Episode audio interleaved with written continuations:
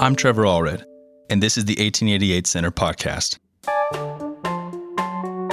We are a nonprofit organization dedicated to storytelling. Through creative collaboration, our programs are designed to provide tools for community innovation.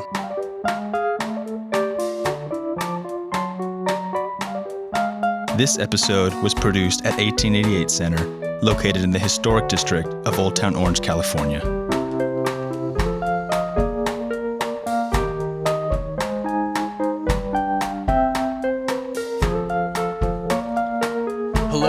Welcome to a live edition of the 1888 Center podcast. I am Ryan Gattis, novelist, former creative writing professor at Chapman University, tolerator of small animals, and your guest host. I'm joined tonight by Jeff Manaugh, whom I should really tell you something about. He's the New York Times bestselling author of A Burglar's Guide to the City from FSG, which was optioned for television by CBS Studios. He's also a freelance writer covering design, crime, infrastructure, and more for publications ranging from the New York Times Magazine to Business Week, as well as being, being a former senior editor at Dwell and a contributing editor at Wired UK.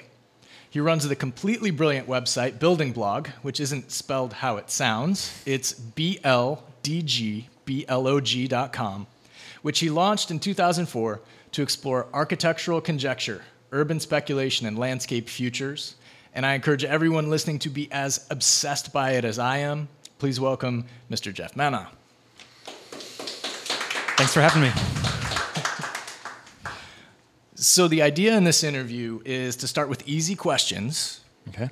and then proceed to more invasive, increasingly difficult queries before ending with a speed round for no particular reason other than I think it's going to be amazing. How does that sound? I'm ready. Do you agree, sir? I agree. Okay. I concur. So, Jeff, softball question. Where did you grow up? The internet would not tell me. Oof. That's, uh, that's uh, probably good. Um, uh, moved around a lot. I was I was born outside Chicago. Uh, my dad uh, was a salesman, so we moved about every four years. Uh, so I lived in uh, Cincinnati, uh, rural Wisconsin, in this little town um, with about four thousand people, and uh, where you know, most of my friends you know lived on farms, and that kind of thing. And then uh, suburban Philadelphia, and then I went to college in North Carolina, and then uh, met my soon-to-be wife and back in Chicago in grad school and got married in London. So it's kind of hard to say where I grew up. Actually, I moved moved around a lot. Now I live in Los Angeles. Right on. Did you know what you wanted to be when you were young?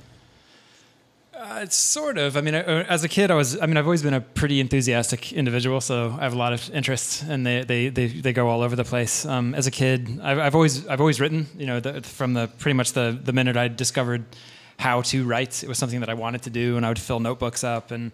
You know, I turned in like, almost like an entire novella. You know, when I was like nine or ten years old, about a, about a family that got lost in the rainforest. Oh my gosh. And uh, but what yeah, happened to them? uh, I can't even remember how, what happened in the story. To, to be honest, it was, it was too long ago.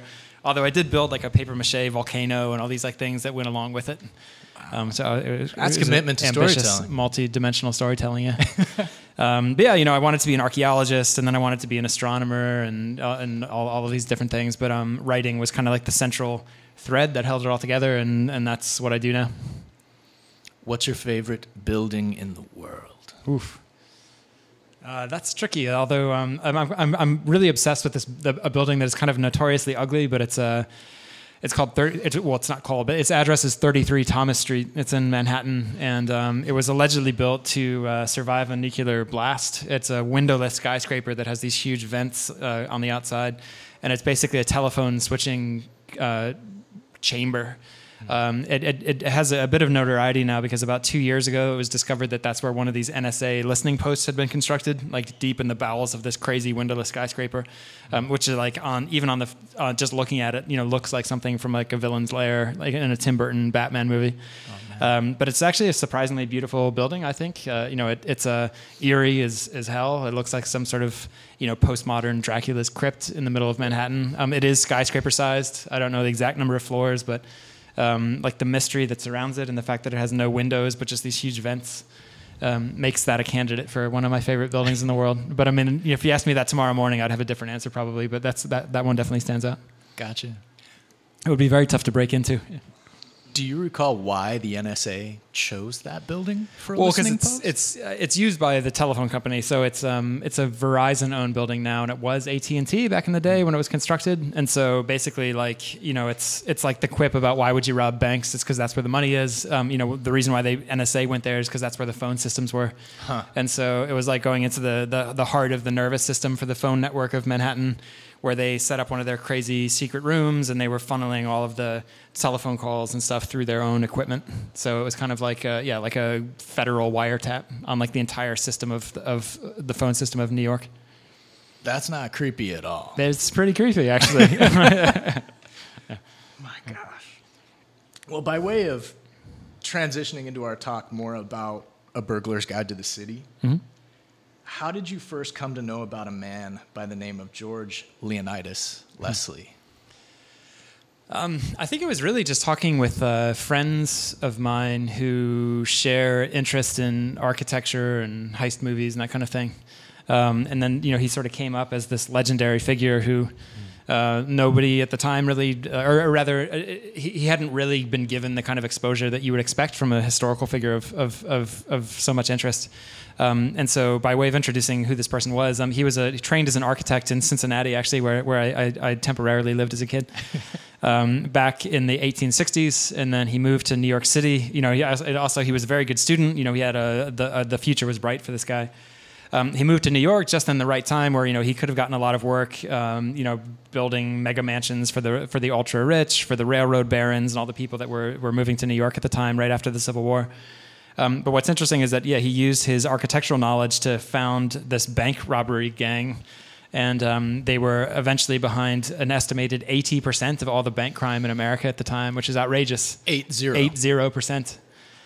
Uh, so four out of every five banks that was that were robbed in the U.S. were by this guy's group, and uh, it was all. I mean, I shouldn't say all, but it was very much based in his architectural knowledge because he founded all of these things that we now associate kind of with the cliche of the Hollywood bank robber. Um, you know, where they would build uh, de- like uh, duplicate vaults that they would then practice on. He would do the things like go into a bank and pretend to be opening up an account, but then he would be walking along and, and counting the feet so that he could go home and draw blue, blueprints to, to build the, the uh, an, a fake interior.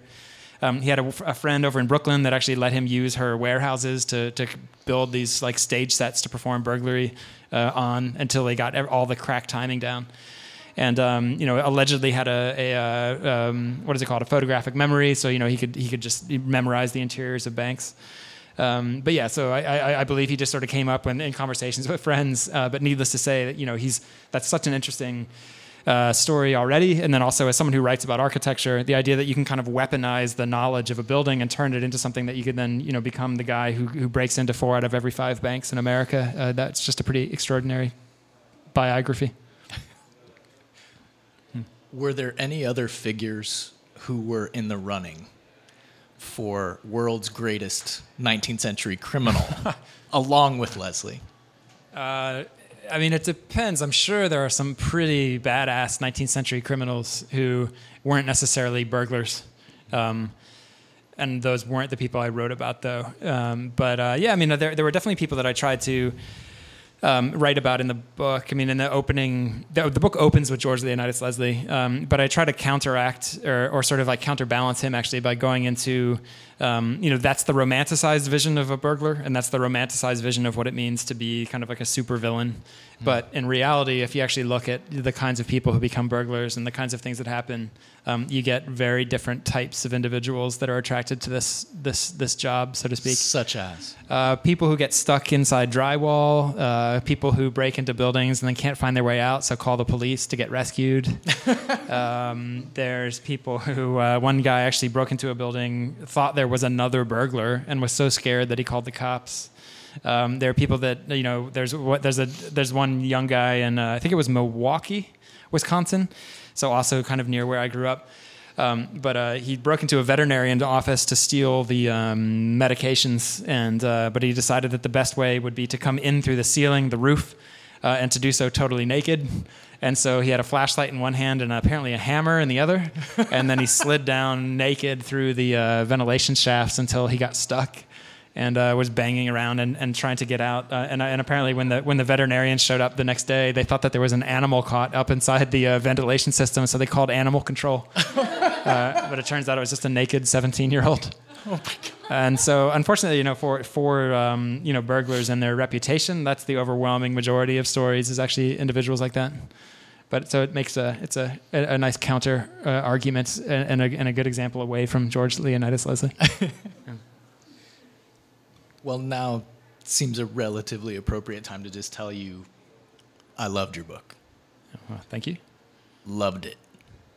Uh, it's phenomenally well researched. I must have read the sections regarding LA three times in a row now. Hmm. And I think the reason why it hits me so deeply is that as a crime writer, or certainly as a writer who's very interested in crime and, and folks who take that path, I suppose I find myself focusing very much on the deed, on humanity associated with that choice, legality. But your book actually forced me to also see space as integral to act, not simply as setting, but perhaps hiding place or an obstacle or even the crime itself. So, if you'll permit me, I don't uh, wish to ask how the idea of Burglar's Guide first hit you, but I want to ask a two part question.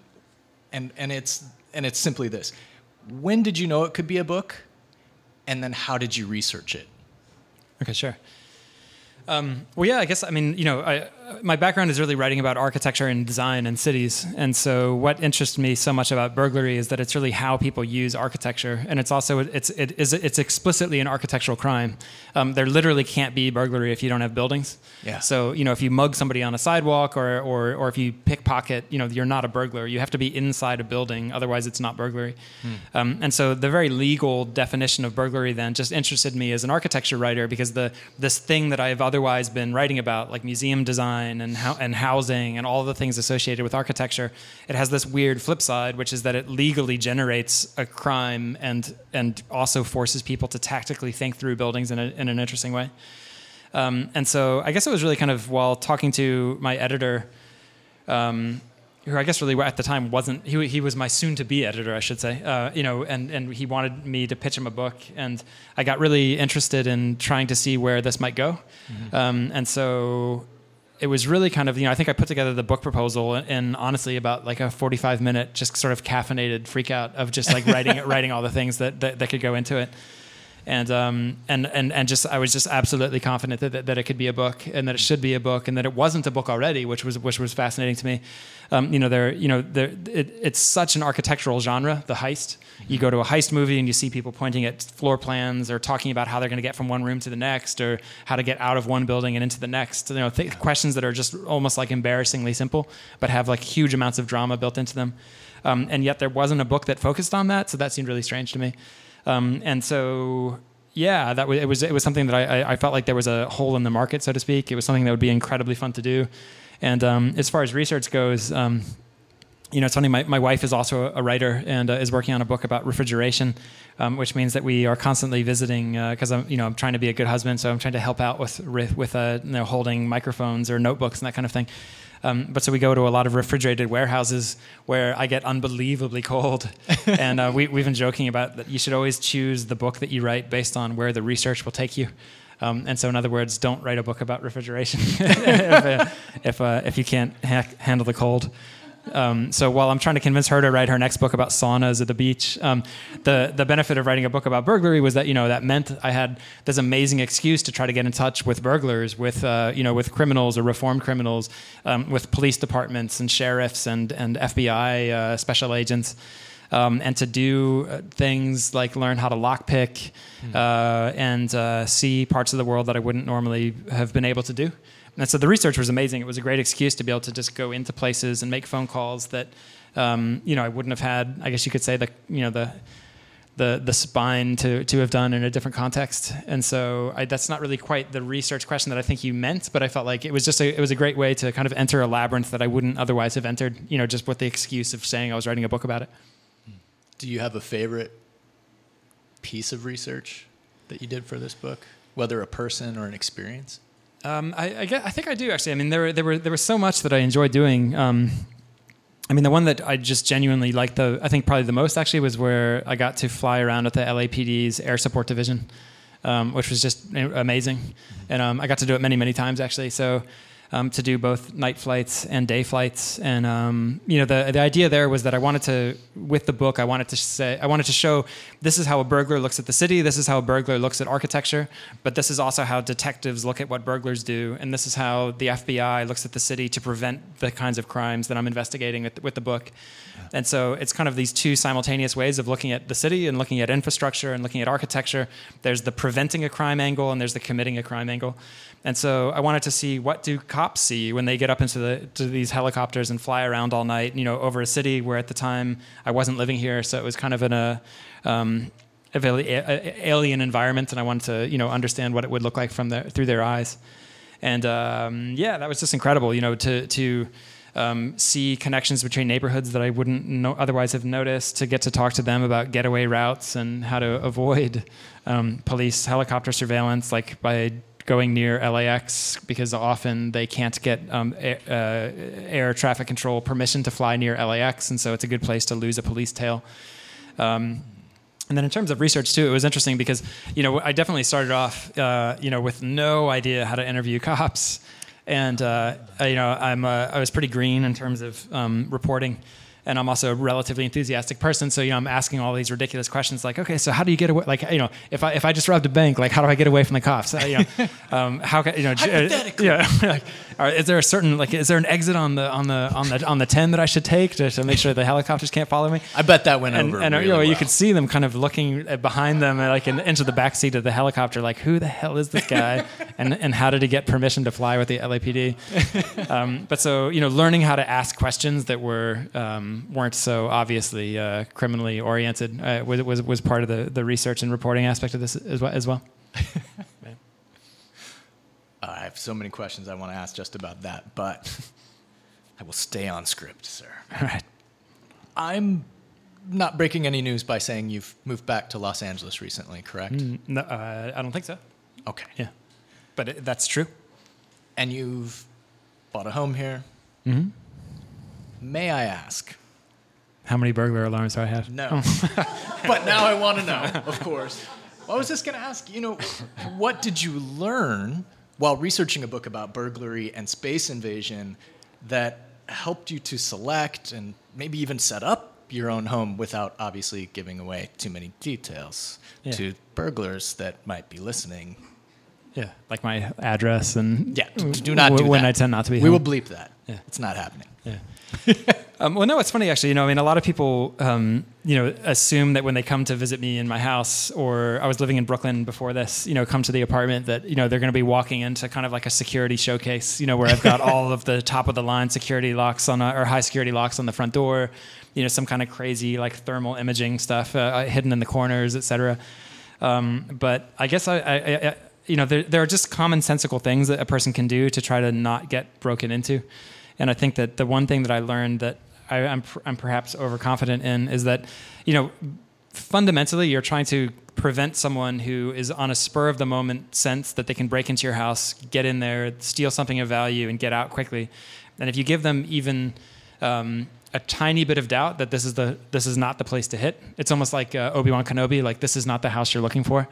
um, you know, then they're going to go to the next one, or they're going to go to the next street, or they're just going to they're they're going to get the heebie-jeebies and not break into your house.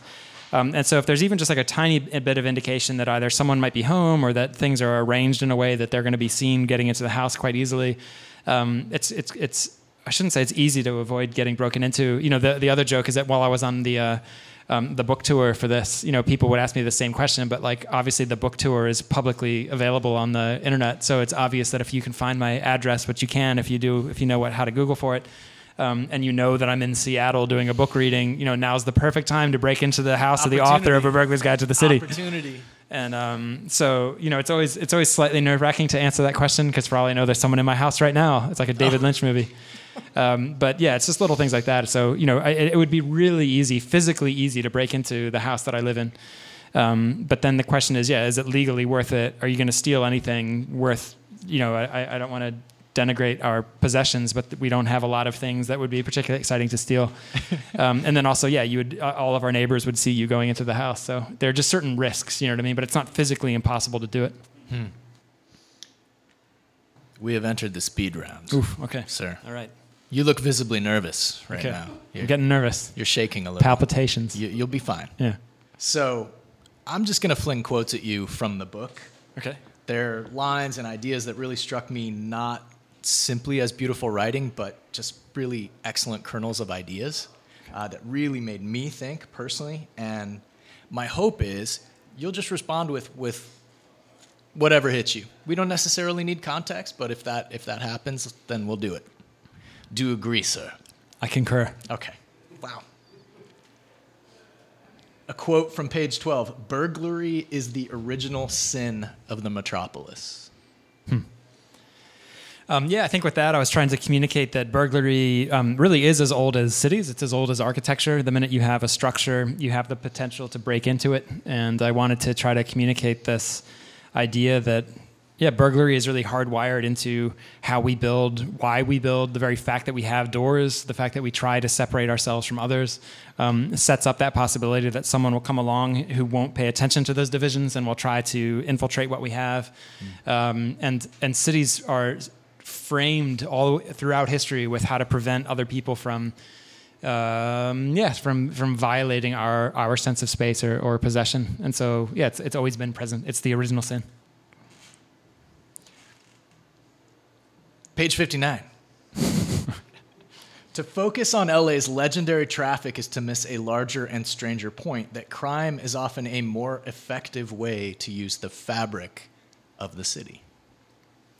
Um, yeah, that was in the that's in the chapter where looking at how the city was constructed and kind of the, these flaws that get um, designed and kind of ramified throughout the infrastructural fabric of, of, of, Los Angeles. So a great example of that is these things called stop and robs, um, which are banks or credit unions, or for that matter, any commercial uh, place could be a bookstore, um, that's at the bottom of an off ramp and at the bottom of an on ramp. And so you just stop and rob, and then you get back on the freeway.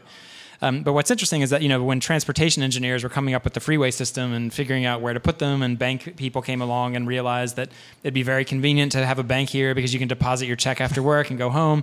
They were inadvertently setting up the fabric of the city for a crime spree, mm. um, you know, which was one of many reasons, but it was part of the reason why Los Angeles became the bank robbery capital of the world. In, in the 19, early 1990s, there was a bank robbery every 45 minutes of every workday. Um, and so, you know, if, if you look at how cities are built and how they're connected through public transportation and freeways and where that, where even just like how neighborhoods are connected together, um, sometimes a crime, a really well executed crime, is a more effective way of, of using that urban fabric. And, that, and so that's what I was trying to communicate with that. Page 90. The internet has been a godsend to burglars. Uh, yeah, so that's a, another thing that you know is, is so easy to overlook. Um, but um, you can see it if you if you go home tonight and Google your own address. Um, you you might find that um, some of the top hits are going to be things like Zillow or Redfin or Corcoran or you know other places that might rent out apartments and that kind of thing. Um, and so you can find an unbelievable amount of information about your own apartment. You know, the, the place where we lived in Brooklyn, um, ironically, was uh, in in an earlier life had been the show apartment for um, the building that we moved into. And so there were actually even interior photographs that showed, you know, where our where the balcony was, where the where the fuse box was, so somebody could shut off the power to the apartment. They could see where the kitchen was in relation to the front door, et cetera, et cetera. Um, there was a floor plan, so you can find out all this information just uh, through targeting, um, even just on real estate websites. And that's before you get into things like construction, uh, like Emporis, where you actually get the construction details. Um, there's one burglar who I who I interview in the book um, who uh, pointed out that you know he would actually do really fine-grained research uh, before he hit certain kinds of buildings because he wanted to know literally what they're physically made out of. So is he going to be cutting through cinder block? Is he going to be cutting through um, two by fours? Is it, is it just drywall? Um, because he wants to show up with the right tools. He wants to know how loud it's going to be so that that way you know he can create a diversion somewhere so that people don't overhear him. But you can find out that kind of information through construction um, data websites. And so yeah, the internet has been a godsend for burglary. Last one, and you have one minute. Ooh, okay. Page 103. his logic rests on the fabulous conclusion that, legally speaking, architecture is a form of magic, one that has no place in an otherwise rational system. Um, okay, yeah, that's a tough one to do in a, less than a minute, but, but I'll, I'll try. So there's, a, there's an amazing uh, uh, theorist of burglary law who I quote from extensively in the book, uh, who describes the fact that um, uh, crimes are legally amplified by taking place inside architecture. And if that incentivizes people to prove that someone was inside a building when they might not have been. And that, that comes down to little things like even a guy who is busted for having the tip of his finger crossing a windowsill when he was standing outside of a, of a, of a, of a structure. And so that constituted entry. He was considered legally inside, and therefore he was he could be busted for burglary because of the nature of, of his uh, his criminal activity at the time.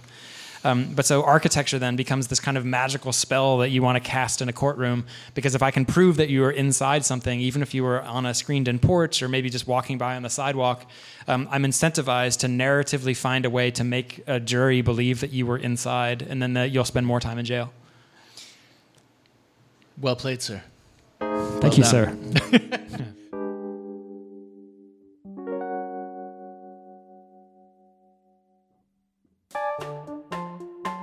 This has been a live edition of the 1888 Center podcast, recorded at the 1888 Center in Orange, California, with Jeff Manaugh, author of A Burglar's Guide to the City, and guest hosted by Ryan Gattis.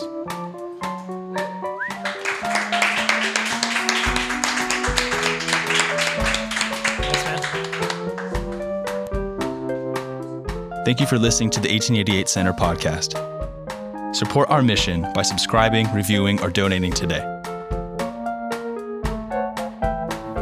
The show is produced by Kevin Stanek and Trevor Allred.